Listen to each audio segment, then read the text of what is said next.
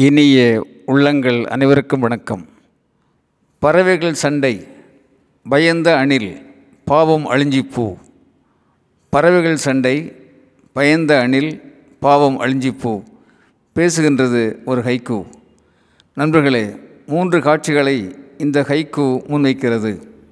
பறவைகள் சண்டையிடுகின்றன முதல் காட்சி. சண்டையை பார்த்து பயம் கொள்கின்றது அணில் காட்சி இரண்டு. பரபரப்படைந்த அணில் கிளைக்கு கிளை தாவுகின்றது. அதனால் அழிஞ்சிப்பூ உதிர்கின்றது. காட்சி மூன்று. இப்படித்தான் வாழ்க்கையிலே பல நிகழ்வுகள் தினம் தினம் நிகழ்கின்றன. யாரோ சண்டையிட்டுக் கொள்கிறார்கள்.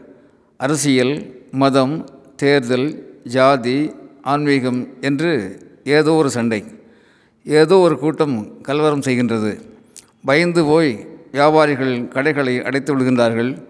பேருந்துகள் நிறுத்தப்படுகின்றன. அன்றாட பொருட்கள் முதல் உயிர் காக்கும் மருந்துகள் வரை எதுவும் வாங்க முடியாமல் பொதுமக்கள் அவதிக்கு ஆட்படுகின்றார்கள் இப்படிப்பட்ட காட்சிகளை நிகழ்வுகளை ராமகிருஷ்ண பரமஹம்சர் வேறொரு கோணத்திலே பார்க்கிறார். சொல்கிறார் உலகத்திலே எல்லா இடங்களிலும் எல்லா நேரங்களிலும் பசுமை நிறைந்திருக்கும் பசுக்கள் மேய்ந்து கொண்டிருக்கும் மான்கள் விளையாடி கொண்டிருக்கும் பறவைகள் பாடிக்கொண்டிருக்கும் என்று எதிர்பார்க்க முடியாது. சில இடங்களில் சில பொழுதுகளில் விஷப்பாம்புகளும் இயல்பாகவே வெளியே வரும். தெரிந்தோ தெரியாமலோ நாம் கால் வைத்து மிதித்து விட்டால் பாம்புகள் கொத்தும். கொத்துவது அவைகளின் இயல்புதானே? வாழ்க்கையில் பெண்ணாசை மண்ணாசை பொன்னாசை இவையெல்லாம் பேராசையின் தீண்டல்தானே?